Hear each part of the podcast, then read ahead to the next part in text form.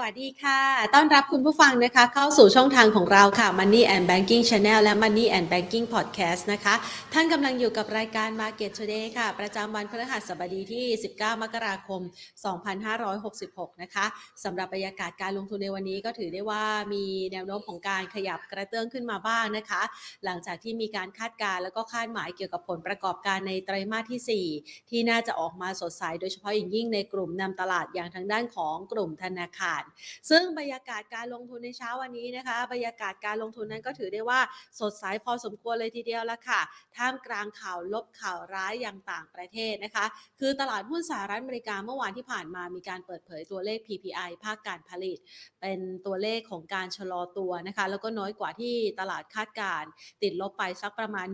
1.1%นักลงทุนก็เริ่มมีความวิตกกังวลเกี่ยวกับภาวะเศรษฐกิจถดถอยค่ะ หลังจากที่ธนาคารกลางสหรัฐอเมริกาเดินหน้าในการขึ้นอัตราดอกเบี้ยอย่างต่อเนื่อง เพื่อกดอัตราเงินเฟ้อและปรากฏว่าตัวเลขหลังๆมาเนี่ยนะคะ ตัวเลขเศรษฐกิจก็เริ่มชะลอตัว แล้วก็หลายๆ บริษัทใน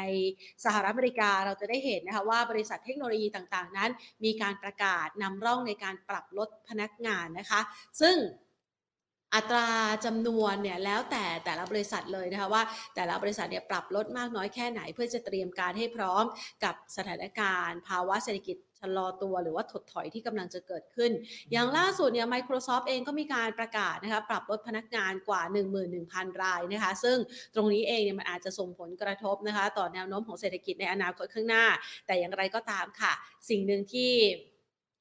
เรายังกันประเมินกันอยู่นะคะ แล้วก็อาจจะเป็นภาพความคาดหวังในช่วงเวลานี้นั่นก็คือเรื่องของทิศทางอัตราดอกเบี้ยของสหรัฐอเมริกานะคะ ที่มีการประชุมกันในวันที่ 30 มกราคม ถึง 1 กุมภาพันธ์นี้นะคะ ช่วงปลายเดือนนี้จะเป็นช่วงเวลาสำคัญหละในการจับตานะคะ การประชุมของธนาคารกลางสหรัฐ ซึ่งนักลงทุนส่วนใหญ่เนี่ยก็คาดหมายกันไปแล้วนะคะว่า ตลาดนั้นมีการคาดหมายว่าแนวโน้มการขึ้นอัตราดอกเบี้ยในครั้งนี้น่าจะอยู่ที่ 0.25%เพียงแต่ว่าประธานเฟดในสาขาต่างๆ ล่าสุดเนี่ยออกมาให้ความคิดเห็นว่าเงินเฟ้อเนี่ยอย่างไรก็แล้วแต่ต้องปราบด้วยอัตราดอกเบี้ยนะต้องมีการขึ้นอัตราดอกเบี้ยให้มากกว่า 5%ให้จงได้นะคะ เพื่อที่จะจัดการเงินเฟ้อให้อยู่หมัด ดังนั้นค่ะ ภาพบรรยากาศการลงทุนก็เลย ยังคงมีแรงถ่วงอยู่บ้าง แล้วก็ ถ้าเราดูเมื่อวานที่ผ่านมานักลงทุนต่างชาตินี่ซื้อสุทธิตลาดหุ้นไทยเป็นหลักพันล้านเลยนะคะ ดังนั้นภาพรวมของการลงทุนในช่วงเวลานี้เราจะวางแผนการลงทุนอย่างไรต่อไปดีนะคะ เดี๋ยวเราจะมาพูดคุยกับทางด้านนักวิเคราะห์กันนะคะ ก่อนอื่น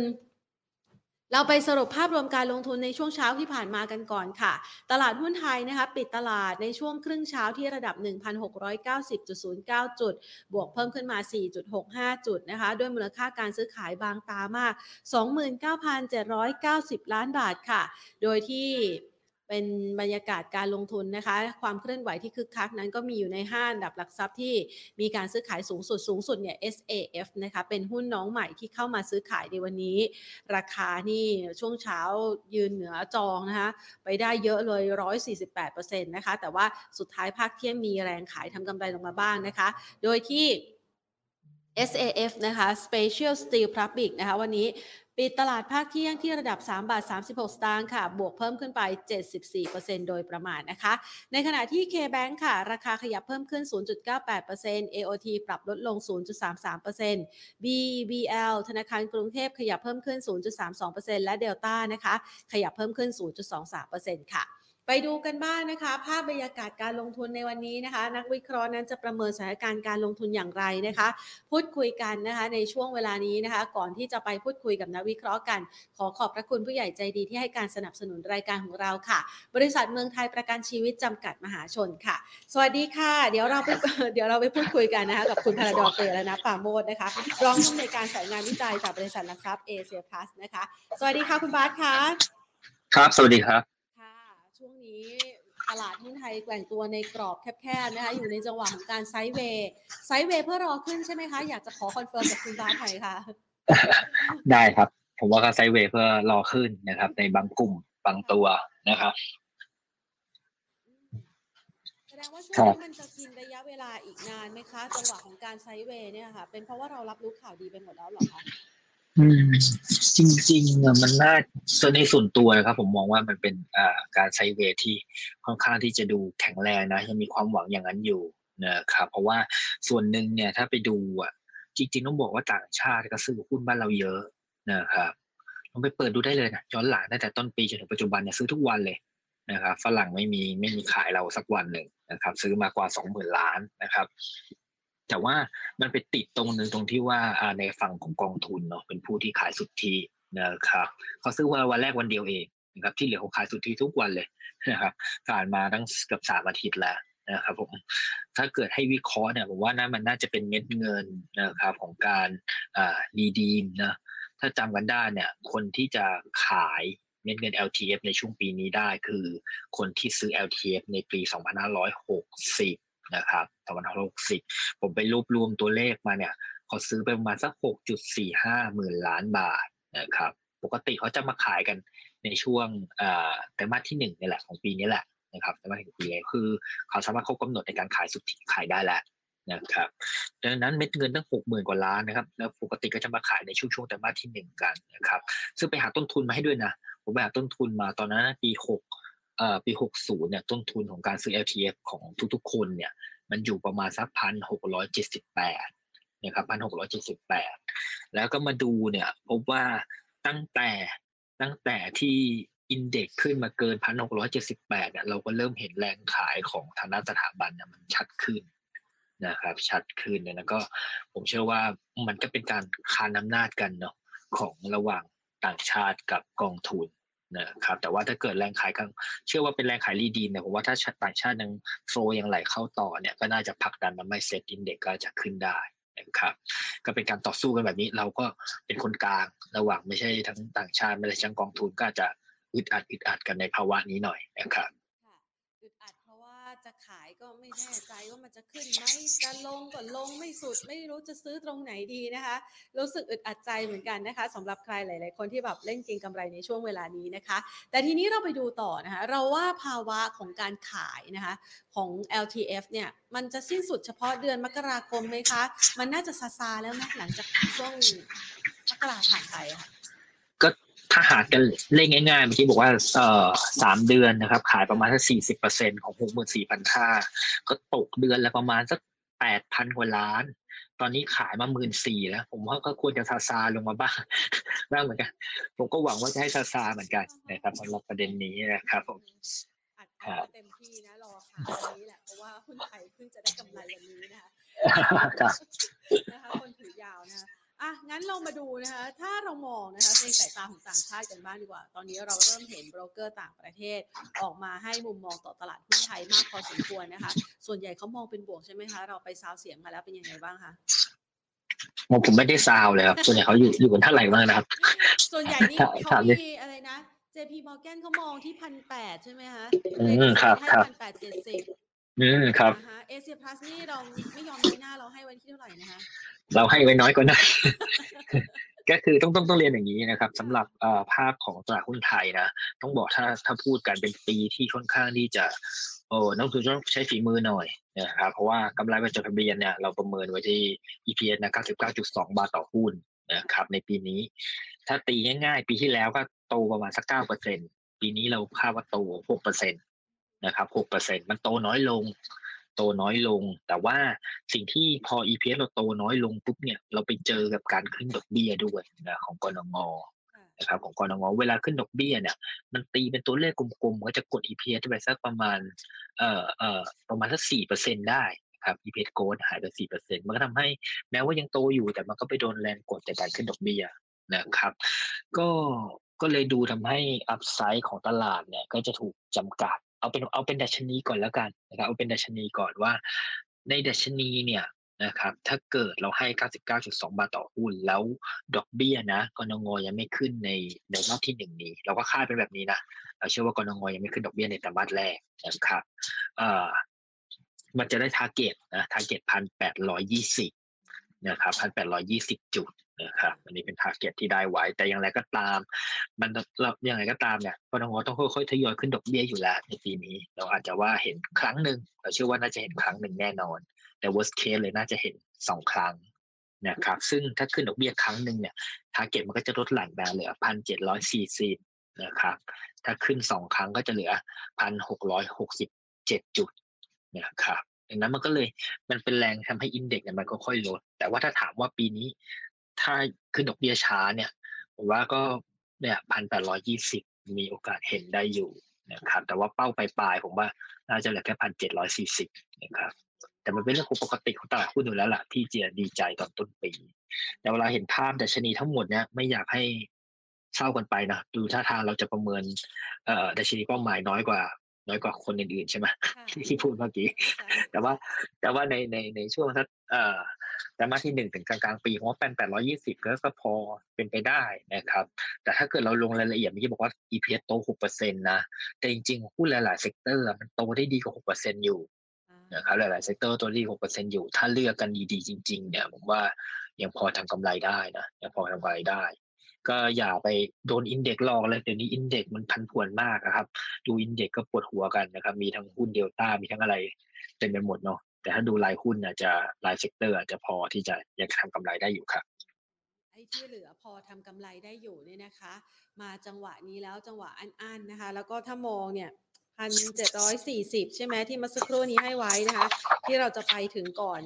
ก็ดู room ไม่ค่อยกว้างสักเท่าไหร่นะ เราแนะนำธีมการลงทุนที่เหลืออยู่ในช่วงเวลานี้ยังไงดีคะเตรียมการลงทุนในช่วงช่วงที่เหลืออยู่นะครับ ต้องต้องต้องเลือกเป็นราย sector เลย ผมว่าต้องเลือกเป็นราย sector แล้วก็เลือกเอ่อตามเมื่อกี้แหละนะครับถ้าไปดูราย sector มันจะมีหลาย ๆ ตัวที่ยังเติบโตได้ดีกว่านะครับหลายหลาย sector จริงนะนะอะถ้าไล่เรียงกันเลยนะครับ ก็เอ่ออย่างพวกที่จะกลับมา turnaround นะ sector อย่างพวกท่องเที่ยวนะครับ รับเหมา ขนส่งอะไรแบบนี้ก็ก็จะกลับมากลับมา turnaround นะครับ แล้วก็อ่าคนที่โตเด่นๆนะครับ พวกอ่าทางด้านของสื่อสิ่งพิมพ์เนาะพวก media ปิโตรเคมีก็ถือว่าโอเคนะครับค้าปลีกนะครับ ICT การเงินอะไรอย่างเงี้ย มันก็ยังมีหลาย sector นะแล้วก็ที่พูดถึงเนี่ยเจ็ดแปด sector ที่พูดไปเมื่อกี้ปีที่แล้วก็หลาย sector ที่ที่ลงมาเยอะนะครับ ลงมาเยอะ แต่ปีนี้กำไรโตเด่นกว่าตลาดอีกนะครับว่า กลุ่มในกลุ่มประมาณพวกนี้ยังเป็นอะไรที่ค่อนข้างที่จะน่าเลือกลงทุนอยู่นะครับอีกอันหนึ่งก็ลืมไปไม่ได้เลยนะครับสำหรับในไตรมาสที่หนึ่งนะปกติเราจะขึ้นได้ดีมากก็คือหุ้นปันผล อันนี้เป็นเสน่ห์เลยนะครับเพราะว่าหากไปดูในสถิติย้อนหลังเนี่ยเอ่อเจ็ดปีด้วยกันไม่นับปีโควิดเนี่ยไตรมาสที่หนึ่งเนี่ยเซ็ตขึ้นได้ดีมากนะครับประมาณสักห้าเปอร์เซ็นตนะครับแต่ว่าหุ้นปันผลนี่ก็ขึ้นได้แปดเปอร์เซ็นกว่าเลย นะครับผมว่ากลุ่มตามที่บอกนั่นแหละ ในกลุ่มพวกเมื่อกี้หุ้นที่กำไรโตเด่นมากๆนะครับ แล้วก็กลุ่มหุ้นปันผลเนี่ยเป็นอะไรที่ยังพอที่จะช้อปปิ้งแล้วก็ได้ผลตอบแทนที่ดีกว่าตลาดอยู่ครับที่ชี้เป้ามาเนี่ยนะคะรวมไปถึงหุ้นปันผลด้วยนะคะ เดี๋ยวจะให้คุณบาช่วยสแกนกันสักหน่อย เพราะว่าหลาย ๆ คนบอกว่า เออ มันขึ้นมาจนตอนนี้ ก็อั้นเหมือนกับตลาดหุ้นไทยนี่แหละนะคะ คือถ้ามันไม่ย่อลงมาบ้างเราอาจจะไม่ได้ capital gain ที่ดี เราเราแนะนำในช่วงเวลานี้เนี่ยนะคะ นักลงทุนเองมองหาปัจจัยรายล้อมอื่น ๆ พอจะมีปัจจัยบวกบ้างไหมคะ อย่างนักท่องเที่ยวจีนมา พอจะทำให้เราคึกคักเพิ่มขึ้นได้ไหมคะหรือว่าเราต้องรออะไรก่อนได้พวกเซนเมนต์พวกนี้แหละผมว่ามันจะเป็นอะไรที่ที่ที่เสริมให้โดดเด่นอยู่เหมือนกันนะครับอ่า อย่างเช่น อย่างเช่นเมื่อกี้บอกว่าทีมอ่าจีนใช่ไหมครับทีมจีนทีมจีนเนี่ยจริงๆก็มีบางหุ้นเนี่ยน่าสนใจอยู่นะครับอย่างเช่นพวกหุ้นหมูไก่เนี่ยอันนี้ก็น่าสนใจนะนะอย่าง TFG อะไรเงี้ยนะครับผมเห็นผู้บริหารก็ก็แอบเข้ามาเก็บเข้ามาซื้อด้วยนะครับผมแล้วก็ไปดูราคาหมูเนี่ยนะครับ ราคาหมูในเอ่อผมลองเก็บมาราคาหมูอะตอนนี้อยู่ประมาณสักเก้าสิบสี่บาทนะครับเก้าสิบสี่บาท ขึ้นจากช่วงต้นปีแค่สองเปอร์เซ็นเองนะครับผมไปดูในอดีตอะตั้งแต่ต้นปีจนถึงเอ่อวันตรุษจีนนะปีใหม่สากลจนถึงปีใหม่จีนเนี่ยปกติราคาหมูขึ้นสิบกว่าเปอร์เซ็นต์นะผมว่าแรงว่ามันยังมีรูมในการขึ้นอยู่เมื่อเทียบกับค่าเฉลี่ยในอดีตนะเพราะว่าปีนี้เป็นปีที่คนจีนก็จะอาจจะเข้ามาไทยมากขึ้นด้วยนักท่องเที่ยวอะไรก็มีโอกาสที่เข้ามาไทยมากขึ้น ก็ทำให้พวกราคาเนื้อสัตว์ในช่วงเทศกาลเนี่ยมันก็ ควรจะสูงกว่าปกตินะผมว่าเออมันก็เลยทำให้พวกหุ้นหมูไก่นะพวก TFG GFPT อะไรอย่างเงี้ยก็มีโอกาสเป็นกระแสในการกะเก่งได้นะครับ อันนี้เป็นพวกหุ้นกระแสเนาะช่วงสั้นๆนะครับ อีกกลุ่มหนึ่งนะผมว่าในสัปดาห์หน้าเราจะมีเรื่องที่ต้องติดตามแน่คือเรื่องของกรงงนะครับในในรอบนี้ผมว่าน่าจะยังไม่ขึ้นดอกเบี้ยนะครับน่าจะไม่ขึ้นดอกเบี้ยเพราะว่าหากไปดูทางด้านของบอลยิว นะครับบอลยิวสองปีบอลยิวสองปีของไทยตอนเนี้ยเหลือแค่หนึ่งจุดห้าเจ็ดเปอร์เซ็นเองนะครับหนึ่งจุดห้าเจ็ดเปอร์เซ็นขณะที่ดอกเบี้ยนโยบายนะนะครับ ดอกเบี้ยนโยบายอยู่ที่หนึ่งจุดสองห้าเปอร์เซ็นแกลบมันต่างกันนิดเดียวเองนะครับประมาณศูนย์จุดสองกว่าๆอะไรเงี้ยนะครับศูนย์จุดสองถึงศูนย์จุดสามได้นะครับ มันแปลว่าในมุมมองของนักลงทุนเนี่ย ในช่วงสองปีต่อจากเนี้ยมันจะเห็นการขึ้นดอกเบี้ยได้ก็สักครั้งหนึ่งเท่านั้นเองใช่ไหมครับ ถ้าถ้าแปลกันง่ายๆอย่างเงี้ยมันก็เลยทำให้เห็นว่าการขึ้นดอกเบี้ยมันมีโอกาสที่จะจำกัดอยู่ เพราะภาพที่มันแก็บระหว่างดอกเบี้ยกับบอลยูสองปีมันแคบแบบเนี้ย ก็เลยประเมินว่าในสัปดาห์หน้าก็นงอนถ้ายังไม่ขึ้นดอกเบี้ย อีกส่วนหนึ่งไปดูค่าเงินบาทโอ้โหแข็งมากแข็งแข็งยังก็จากจากสามสิบแปดนะอ่าฮะ ลงมาเหลือสามสิบสองกว่าๆนะสามสิบสองปลายๆนี่ลงมาสองเดือนกว่าสิบสักเท่าไหร่สิบห้าเปอร์เซ็นได้ใช่ไหมครับ มันแข็งมันเร็วขนาดนั้นน่ะ มันแทบไม่จะต้องสร้างเสถียรภาพอะไรเพิ่มอีกแล้วนะเพราะถ้ายิ่งขึ้นดอกเบี้ยเข้าไปอีกก็ยิ่งยิ่งแข็งหนักเข้าไปอีกเลยอันนี้ผมว่ามันก็ไม่ค่อยสมสมเหตุสมผล แต่ทีนี้เนี่ย ถามว่าไอ้ที่ที่พูดถึงเพราะอะไรบางแสดงให้เห็นว่า พวกความกังวลเกี่ยวกับการขึ้นดอกเบี้ยเนี่ยมันเริ่มที่จะชะลอแล้ว มันไม่ใช่แค่บ้านเราอย่างเดียวที่พูดถึง แต่ว่าในฝั่งของสหรัฐเองถ้าไปดูทางด้านของ Fetch Watch 2ล่าสุดเนี่ยก็ครั้งต่อไปเนี่ยในเดือนกุมภาพันธ์เนาะต้นต้นเดือนเนี่ยก็คาดว่าเฟดจะขึ้นดอกเบี้ยแค่ 0.25 เองนะครับ 0.25เปอร์เซ็นต์ก่อนหน้านี้ขึ้นมา 0.5 ก่อนหน้านั้นอีกขึ้นมา 0.754ครั้งมันได้เห็นว่าความกังวลของการเร่งขึ้นดอกเบี้ยในทั้งต่างประเทศ แล้วก็ในประเทศเนี่ยมันเบาลงค่ะถ้าเป็นแบบเนี้ยผมว่าหุ้นกลุ่มไฟแนนซ์เนี่ยที่ underperform มาหนักๆเนี่ยมันก็มีโอกาสที่จะ ดีดกลับได้นะครับ เพราะว่าพวกกลุ่มไฟแนนซ์เนี่ยจะชื่นชอบในเวลาที่เอ่อประเด็นเรื่องของดอกเบี้ยค่อนข้างที่จะผ่อนคลายนะครับครับเพราะว่ากลุ่มไฟแนนซ์พวกนี้ก็เป็นอะไรที่ที่น่าสนใจอยู่เหมือนกันครับสำหรับ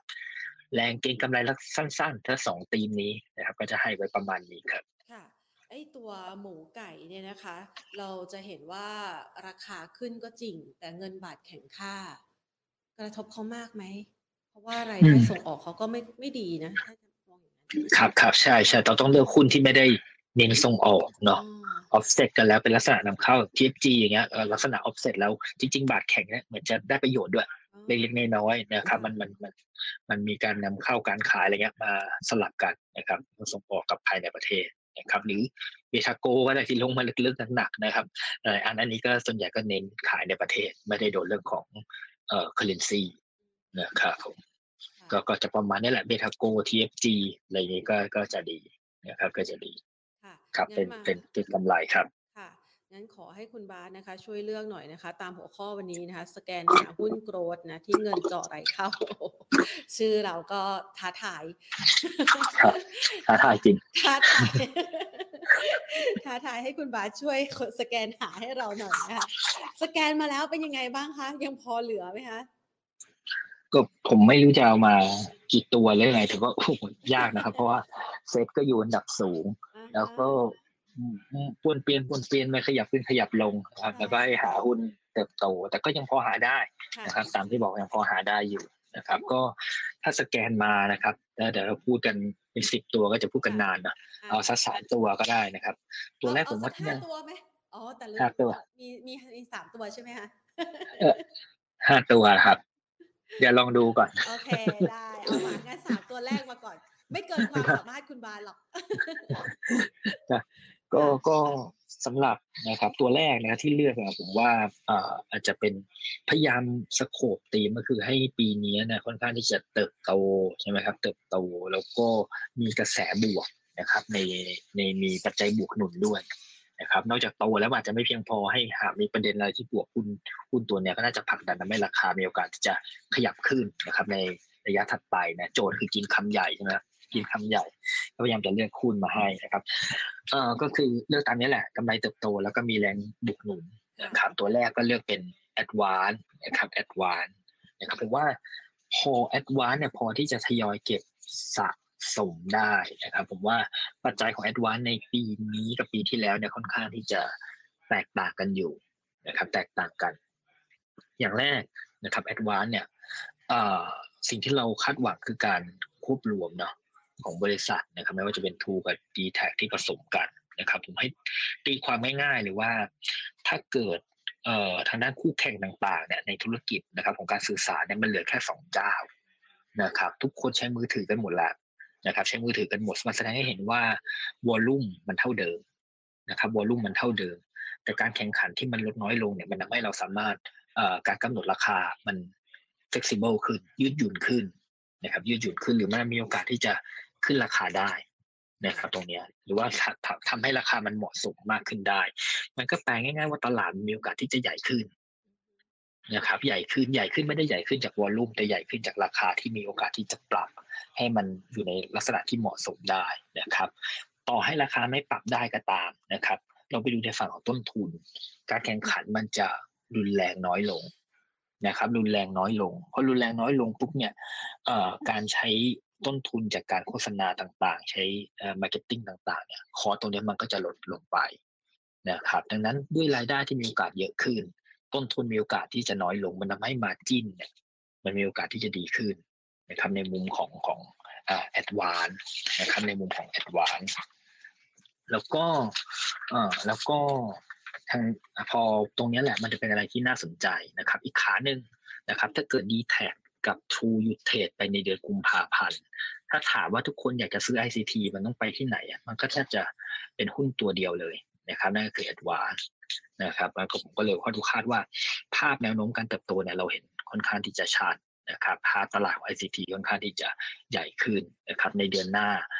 ตัวเลือกของหุ้น ICT ก็ลดน้อยลงเนาะเพราะเขาจะหยุดเทรดกันไปพักหนึ่งนะครับหลังจากทูกับดีแท็ออกไปนะครับดังนั้น Advance มันก็จะเป็นอะไรที่น่าจับจองแล้วก็โดดเด่นมากขึ้น ไปดูปันผลก็จ่ายตั้งเกือบสี่เปอร์เซ็ นะครับต่อปีนะครับปันผลก็พอที่จะคาดหวังได้ แล้วก็สุดท้ายด้วยแอดวานเป็นหุ้นตีมการเมืองนะครับหุ้นตีมการเมืองเนี่ยเวลาเราผมเชื่อว่าอีกไม่ถึงสามเดือนเนี่ยมันน่าจะมีการเลือกตั้งอยู่นะแล้วเราไปดูในสถิติในอดีตมาเนี่ยตั้งแต่ปีสองพันห้าห้าร้อยสี่สิบกว่ามาเลยจนถึงปัจจุบัน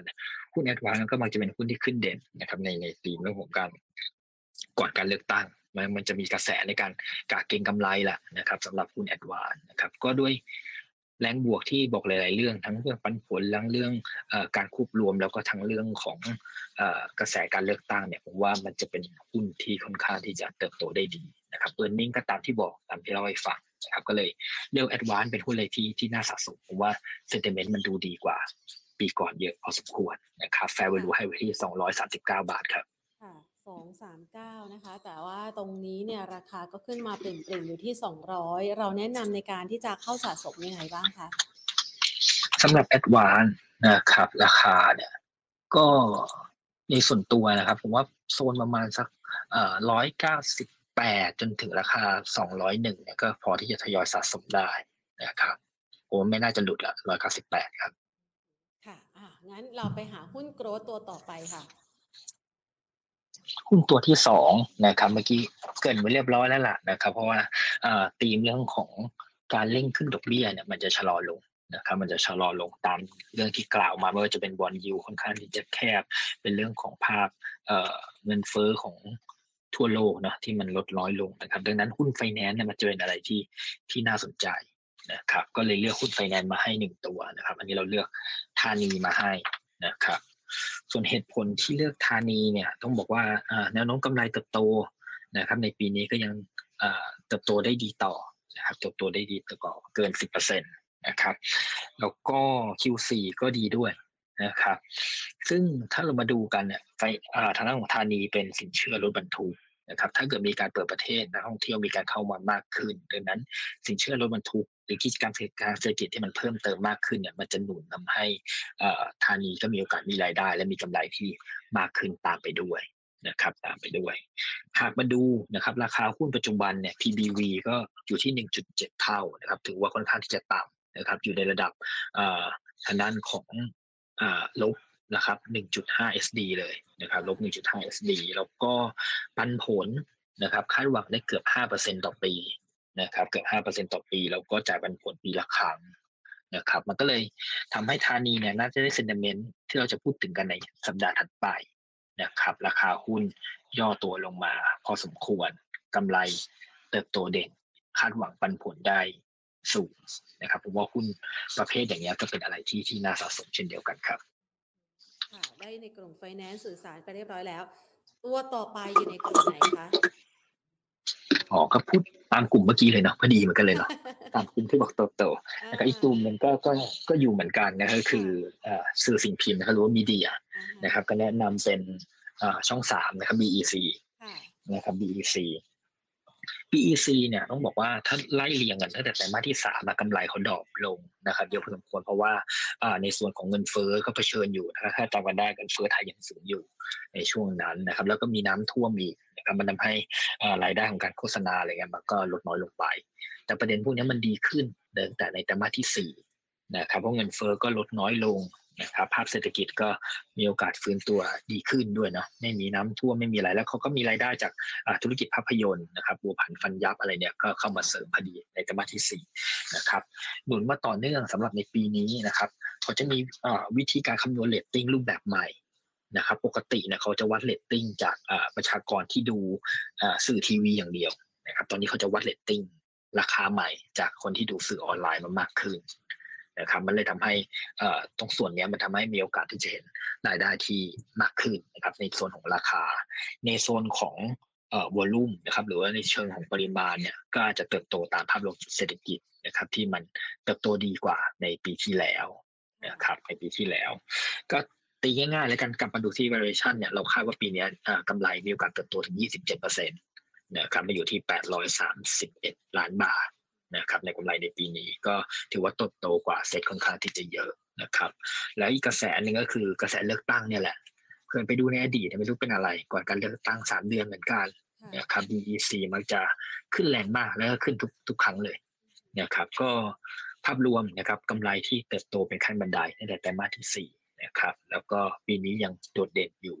รวมถึงราคาหุ้นปีที่แล้วลงมาเยอะ แล้วก็ได้กระแสของการเลือกตั้งด้วยนะครับผมว่า หุ้นทั้งสามตัวเนี้ยยังไม่ได้ตอบสนองปัจจัยที่ผมกล่าวมานะครับเกิดทั้งหมดนะครับ แล้วก็แนวโน้มการเติบโตค่อนข้างเด่นก็หวังผลว่าถ้าสามตัวน่าจะกินอะไรนะคำใหญ่นะครับสำหรับ capital gain ได้นะครับ BC ให้ fair value ที่ 12 บาท 70 สตางค์ครับอ่านะคะ ราคาตัว BEC นี่ก็อยู่ในโซนรากเหมือนกันนะคะ เมื่อกี้ให้ราคาเป้าหมายไว้ที่เท่าไหร่นะคะ12บาท70ครับ อ๋อ ก็อาจจะเป็นแนวต้านระดับถัดไปเนาะ เราไม่คาดหวังให้มันกลับไปที่18บาทแล้วเหรอคะ เอาเอาเท่านี้ก่อนครับอ๋อ โอเคเอาเท่านี้เอาเอาด่านแรกก่อนเอาด่านแรกก่อนเนาะเอาเท่านี้ก่อนเอาเท่าเท่านี้ก่อนก็ได้ก็น่าจะได้เยอะก่อนแหละครับอ๋อโอเคได้ค่ะอะทีนี้เรามาพูดถึงเรื่องของการเลือกตั้งกันบ้างดีกว่านะคะ ประเด็นเรื่องของการเลือกตั้งเนี่ยช่วงหลังๆมานี้เราก็เริ่มเห็นความคึกคักในเรื่องของการจัดตั้งพรรคนะคะพอพูดถึงเรื่องของการเลือกตั้งธีมการเลือกตั้งช่วงนี้ มันก็ยังไม่พอจะผลักดันตลาดหุ้นไทยใช่ไหมคะ หรือว่ามันเขารออะไรกันคะคือคือ หมายถึงยังไงนะครับ การเลือกตั้งรออะไรส่วกันนใหญ่เนี่ยส่วนใหญ่เนี่ยพอพูดถึงเรื่องของการเลือกตั้งนะคะ election rally เนี่ย คนเขาก็จะแบบรู้สึกว่า เออ มันน่าจะช่วยมาผลักดันตลาดหุ้นไทยได้ ตอนนี้นักครับลงทุนรออะไรคะเพื่อที่จะจุดประทัดในเรื่องนี้กับการลงทุนในตลาดหุ้นไทยอะรอประกาศเลือกตั้งชัดเจนเหรอคะก็รอเลือกตั้งครับ อยากไปเลือกตั้งกันก็ก็ก็สำหรับสำหรับประเด็นนี้นะจริง ๆ ต้องบอกว่าเออมันมันถือว่าเป็นค่อนข้างที่จะจะ ผลักดันแล้วก็บวกต่อตลาดหุ้นเหมือนกันนะครับ ก็หุ้นในธีมเลือกตั้งต่างๆที่เราเขาเขาทางบริษัทเราก็เคยคัดสรรและเลือกมาเนี่ยก็ต้องบอกว่าค่อนข้างที่จะเอ่อ outperform เหมือนกันนะครับแล้วเราเห็นชัดนะครับแม้ว่ามันผลักจริง ๆ ก็ผลักดันดัชนีกันมาระดับหนึ่งแล้วเหมือนกันนะครับหลายๆเซกเตอร์ก็ได้ประโยชน์นะครับเมื่อกี้ตามที่บอก media อ่าอ๋อผมผมยังไม่ได้บอกนะหุ้นเลือกตั้งมีอะไรส่วนใหญ่ที่ขึ้นแรงๆก็จะเป็นพวกรับเหมาก่อสร้างอ่า นะครับภาพอันเนี้ยก็จะชัดแน่นอนว่า เมื่อไรก็ตามที่มีคำว่าเลือกเลือกตั้งเนี่ย ก็จะคาดหวังถึงงบของการลงทุน อะไรต่างๆ ที่จะเข้ามามากขึ้นคาดหวังถึงนโยบายต่างๆ ที่จะมีการเปลี่ยนแปลงไปนะครับ เพราะว่ามันสี่ปีมีทีเนาะทุกคนก็ต้องโชว์ประสิทธิภาพในการทำงานประสิทธิภาพในการบริหารประเทศอะไรอย่างนี้ต่างๆ ก็เต็มไปด้วยความคาดหวังที่จะเกิดขึ้นในใหม่ตรงนี้นะครับ ก็จะอยู่นี่แหละนะครับมีเดียก็จะขยับขึ้นด้วยด้วยด้วย สื่อต่างๆนะครับที่ออกมานำเสนอ ในด้านของรับเหมาก่อสร้างตัวนี้ก็เข้ามาชัด เพราะว่างบทางด้านของการลงทุนนะครับภาครัฐเนี่ยในปี 66 เอง อันนี้ก็โตเกิน 10%นะครับถ้าไปดูงบรวมงบรวมนะครับของของรัฐบาลในปีนี้ก็โตแค่อ่านิดหน่อยนะครับนิดหน่อยประมาณ 3-4%นะครับมันก็เห็นภาพชัดว่าเริ่มจะมีการเปลี่ยนจากการเยียวยามาเป็นการลงทุนมากขึ้นนะครับแล้วก็ความหวังตรงตรงที่บอกตรงนี้ นะครับแล้วก็พวกหุ้นกลุ่มแบงก์กลุ่ม ICT กลุ่มอะไรต่างๆพวกนี้ก็จะเป็นกระแสของนโยบายแหละนะครับ ซึ่งสิ่งที่ทำให้เห็นว่าลงไปใน sector ไหนเนี่ยชัดขึ้นก็สิ่งที่เขารอกันคือรอนโยบายนะครับของแต่ละพรรคและการความคาดหวังว่าพรรคไหนที่จะได้แบบเป็นรัฐบาลอะไรแบบนี้ อันนี้น่าจะลงรายละเอียดลงในรายหุ้นได้มากขึ้นนะครับ แต่ในเบื้องต้นผมว่า หลักๆก็จะอยู่สองสาม sector พวกนี้แหละนะครับ media รับเหมาเอ่อวัสดุก่อสร้างเอ่อทางด้านของธนาคารพาณิชย์อะไรประมาณนี้นะครับ แล้วก็ค่อยลง detail กันอีกทีหนึ่งนะตอนที่เขาชัดเจนกันมากขึ้น มีประกาศยุบสภามีออกออกตัวแต่ละพรรคตอนนี้อยู่ใครตรงไหนบ้าง ตอนนี้ผมก็ยังงงๆกันอยู่เหมือนกันนะครับ อ่าฮะยังไม่ค่อยแบบสรุปชัดเจนกันสักเท่าไหร่ ใช่ใช่ใช่ครับ อ่างั้นเรามาตอบคำถามคุณผู้ชมทางบ้านกันบ้างนะคะ คุณผู้ชมส่งเข้ามาถามนะคะ ตัวเจมาเจมาจังหวะนี้เข้าได้ไหมคะ เจมานะครับ ถ้าในมุมของกราฟนะครับมุมของกราฟดูผมว่าจะไม่คาดหน้าเข้าแล้วลงมาแท่งแดงยาวไปนิดนึงนะครับ วันนี้ ถ้าเกิด ถ้าเกิดปิดนะครับ ปิดเหนือวันนี้นะครับ ถ้าปิดเหนืออ่าที่40บาทนะครับ ยังยังพอที่จะไหวอยู่นะครับ ยังพอที่จะไหวนะครับ แต่ว่าถ้าเกิดหลุดมา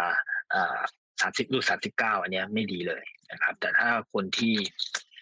high risk high return เนาะอยากเสี่ยงอะผมว่าก็ก็พอที่จะ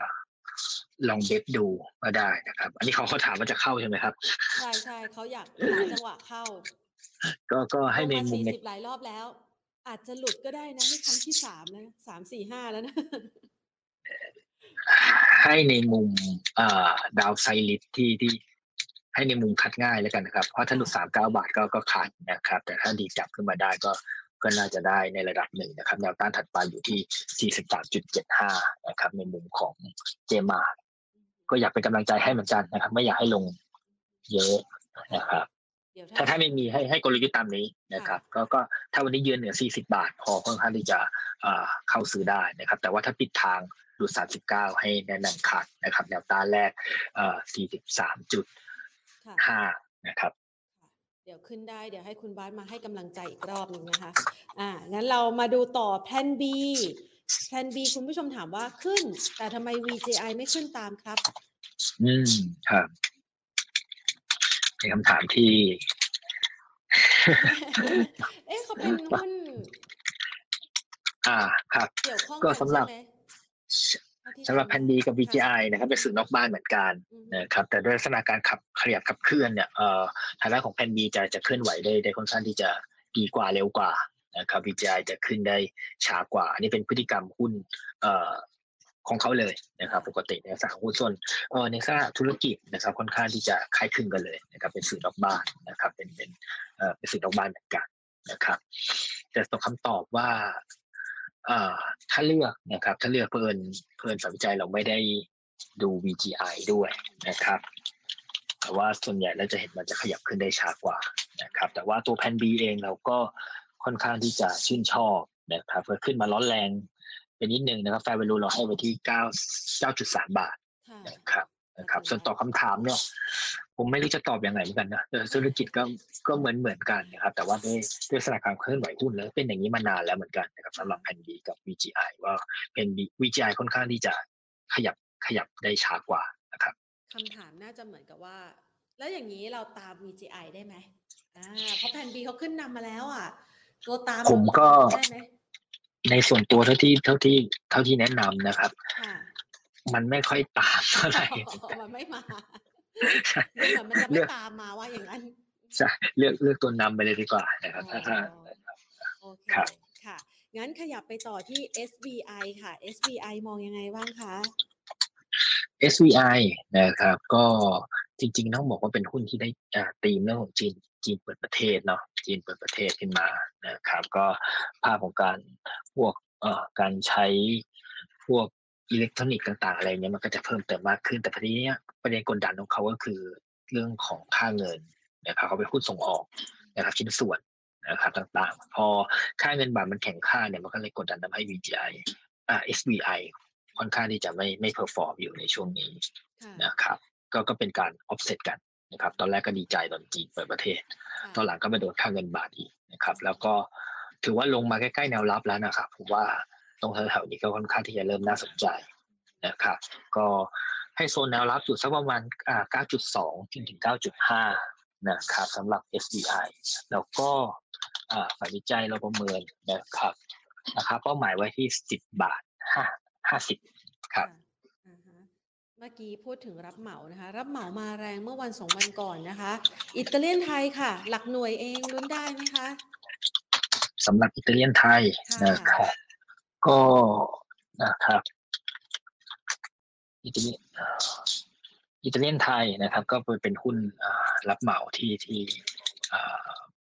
เป็นทีมหุ้นรับเหมาเหมือนกันนะครับทีมหุ้นรับเหมาเหมือนกันนะครับแล้วแต่ว่าราคาที่เราประเมินไว้เนี่ยของบริษัทอยู่ที่ตรงนี้เลย 2.04นะครับมันก็ค่อนข้างที่จะในมุมมูลมูลค่าพื้นฐานนะค่อนข้างที่จะเริ่มเป็นแฟร์แล้วเหมือนกันก็เห็นราคาก็เริ่มย่อๆตัวลงมานะนะครับผมถ้าเกิดแนะนำแล้วกันถ้าเกิดชอบ ชอบเอ่อ ITD จริงๆเนี่ยก็ก็เทรดตามกราฟนะครับ ก็ก็โซนสองบาทก็เข้ารับ นะครับ แต่ว่าถ้าเกิดเอ่อผิดทางนะครับ หลุดหลุดหนึ่งจุดเก้าหกอะไรลงมาก็ก็ขัดทิ้งแล้วกัน แต่ว่าถ้าแนะนำจริง ๆ ในเชิงพื้นฐานน่ะก็ชอบสเต็กมากกว่านะครับอ่าฮะก็ด้วยบล็อกหลอกอะไรที่ค่อนข้างที่จะแข็งแรงกว่านะครับผมค่ะแล้วก็แล้วก็แนวโน้มการเติบโตก็ก็ก็ค่อนข้างที่จะดีกว่านะครับงั้นเรแต่ดูกราฟมันดูมันขึ้นมาเร็วๆเนาะขึ้นมาเยอะๆหน่อยเป็นชั้นหน่อยค่ะครับแล้ว ก็ไปต่อที่ BE8 ขอรับต้านค่ะ BE เลยนะครับ ขออีกทีหนึ่ง BE8 Burial อ๋อ BE ค่ะนะครับสำหรับ BA เป็นหุ้นร้อนแรงเนาะแห่งอ่าฮะแห่งปีสองแห่งยุคปีที่ผ่านมานะครับแห่งยุคอือฮึนะครับ ก็ก็ผมว่า อ่า เทรดตามกรอบนะครับ เส้น75วันเนี่ยได้เลยนะครับผมเกาะเส้นนี้ค่อนข้างที่จะอยู่เหมือนกัน นะครับถ้าเกิดลงมานะครับโซนอ่าสักประมาณ 60 บาทค่อนข้างที่จะน่าจะเข้าได้นะครับพอได้ พอย่อมาที่60 บาททีไรก็จะฟื้นฟื้นกลับได้ดีเนาะส่วนแนวต้านก็อยู่ประมาณสัก 65 บาทนะครับให้กรอบเทรดดิ้งสั้น ๆ ประมาณนี้ครับอือฮึไปต่อที่ตัวอาเซียนค่ะทิศทางหุ้นเป็นยังไงคะอืมครับสำหรับอาเซียนนะครับผมค่ะ ก็ลงจบปีที่แล้วทรงนี้ปีที่แล้วคึกคักนะปีนี้ก็คึกคักน้อยลงนะครับสำหรับคุณคึกไปส่งทีออกเดียวเพราะว่าไปคนละทางเพราะว่าก็ก็ก็ธีมตามที่บอกเลยมันก็สลับเออสลับอืม sector กันจริงๆ ถ้าจำกันได้ในปีที่แล้ว ถ้าดูตามภาพเศรษฐกิจไทยเนี่ยเอ่อตัวที่เติบโตเด่นมันจะเป็นภาพของการส่งออกค่ะนะครับแล้วก็ช่วงหลังๆเป็น consumption หุ้นก็เป็นอย่างนั้นเลยเหมือนกันพวกหุ้นส่งออกก็โตได้ดีช่วงแรกๆของของปีที่แล้วอ่า ช่วงหลังๆมาโตพวกหุ้นเกี่ยวกับอ่าทางด้านของค้าปลีกค่ะนะครับดังนั้นในปีนี้เราก็ประเมินว่าตัวเลขส่งออกมันน่าจะเอ่อชะลอนะครับ แล้วก็ด้วยค่าเงินบาทมันแข็งเร็วมากเลย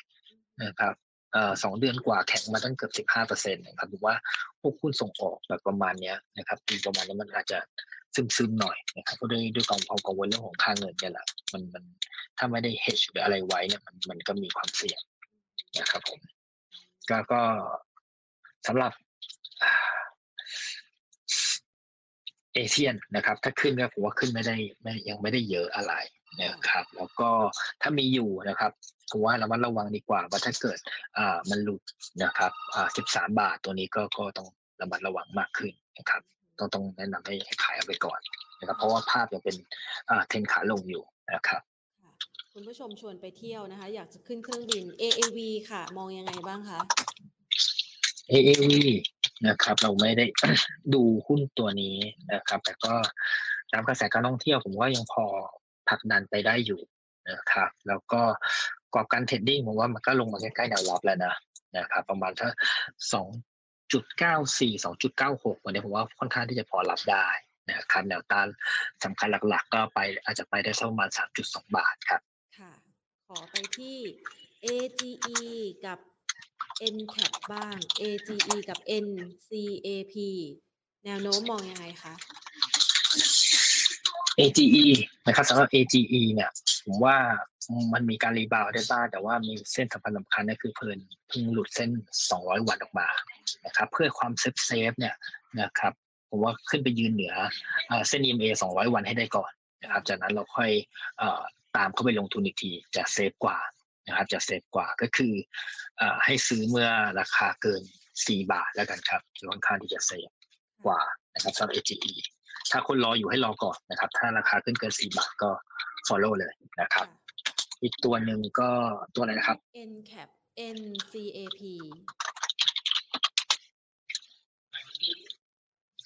Net Capital นะครับสำหรับ NCAP เอ่อ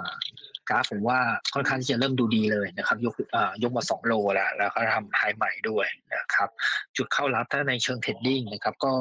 ก็ราคาโซนนี้แหละนะครับ ราคาปัจจุบันนะครับ 4.06 อะไรเงี้ยก็ค่อนข้างที่จะเข้ารับได้นะครับ มีดาวต้าเล็กๆ แรกที่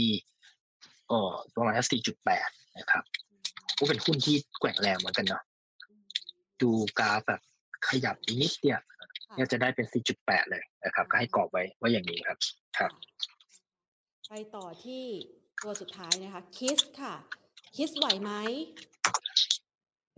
ชีสนะครับ ก็ตัว KISS ทีมทีมจีนนะครับ รอความคาดหวังจากเมืองจีนที่เข้ามานะครับ ก็พอมีสตอรี่ที่ผลักดันอยู่นะครับ กราฟผมว่าคาดหวังให้เขาเป็น inversion shoulder แล้วกันนะครับถ้าย่อตัวลงมา อ่าโซนแนวรับนะครับ ก็อยู่ที่อ่า ทางด้านของ 8.7 บาทนะครับ 8.7 บาทก็คาดหวังให้ดีกลับไปนะครับในอ่าโซนถึงประมาณนั้น10 บาทกว่าๆนะครับ ค่ะอ่าครับ เดี๋ยวนะคะ คุณผู้ชมถามตัวนี้เข้ามา Rabbit ครับ Rabbit นี่รับบิดเป็นยูเก่าค่ะนะครับอ่าขอทราบข่าว Rabbit ค่ะสำหรับ ข่าวรับบิดต้องขออภัยจริงนะครับผมไม่ไม่ได้ไม่ได้ตามตัวนี้เลยอ่านะครับผมค่ะเอ่อก็แล้วมองราคายังไงคะสำหรับแลบบิดนะครับ ก็อาจจะมีการกะเก่งเรื่องของน่าจะ virtual bank ใช่ไหมครับที่กะเก่งกันที่จับมือกับ BTS จับมือกับ BPL อะไรอย่างนี้นะครับค่ะก็จะมีกระแสเรื่องนี้นะครับเดี๋ยวต้องตรวจตรวจสอบดูอีกทีนะครับ ถ้าผมอ่านมา ไม่ผิดนะครับ เข้าใจไม่ผิดนะครับ แล้วก็สำหรับอ่ากราฟนะครับ ในโซนกราฟ ผมว่ามันยังเอ่อค่อนข้างที่จะขยับลงอยู่เนาะถ้ารอให้กราฟทรงนิ่งๆกว่านี้ก่อนนะครับสักโซนที่ประมาณสักหนึ่งจุดสองบาทก็ค่อยเข้ารับก็ได้ครับค่ะโอเคได้เลยค่ะ วันนี้ต้องขอขอบคุณคุณบาสมากเลยนะคะ มาสแกนหาหุ้นโกรธให้กับเรานะคะ จัดไปคำใหญ่ๆสามตัวนะคะหวังว่าจะเป็นคำใหญ่ๆจริงครับค่ะ หวังว่าเช่นนั้นเหมือนกันนะคะ ขอบคุณมากเลยนะคะ คุณบาสค่ะ สวัสดีค่ะ ครับ สวัสดีครับค่ะนะคะคุณบาสก็น่ารักกับเราเสมอนะคะ ขอโจทย์อะไรไปคุณบาสให้หมดนะคะ มาจัดมานะคะสำหรับตัวนี้นะคะ มี 3 ตัวด้วยกันนะคะ คุณผู้ชมสามารถไปเลือกหาได้เลยนะคะ ลองฟังสคริปต์สคริปต์ฟังนะคะในคลิปของเรานะคะ 3 ตัวใน 3 กลุ่มนะคะ เป็นหุ้นโกรทที่น่าจับตาแล้วก็มีสตอรี่ที่น่าสนใจในการลงทุนนะคะค อยผลักดันการลงทุนด้วย แล้วก็กำไรก็เติบโตได้ดีนะคะอะไปลองฟังนะคะ แนวคิดในการวิเคราะห์หุ้นแต่ละตัว แล้วก็หาราคาแนวรับแนวต้านกันนะคะ เพราะว่าคุณบาทก็บอกไว้อย่างละเอียดเลยทีเดียวละค่ะ พร้อมราคาเป้าหมายด้วย วันนี้หมดเวลาลงแล้วนะคะ ลากันไปก่อน สวัสดีค่ะ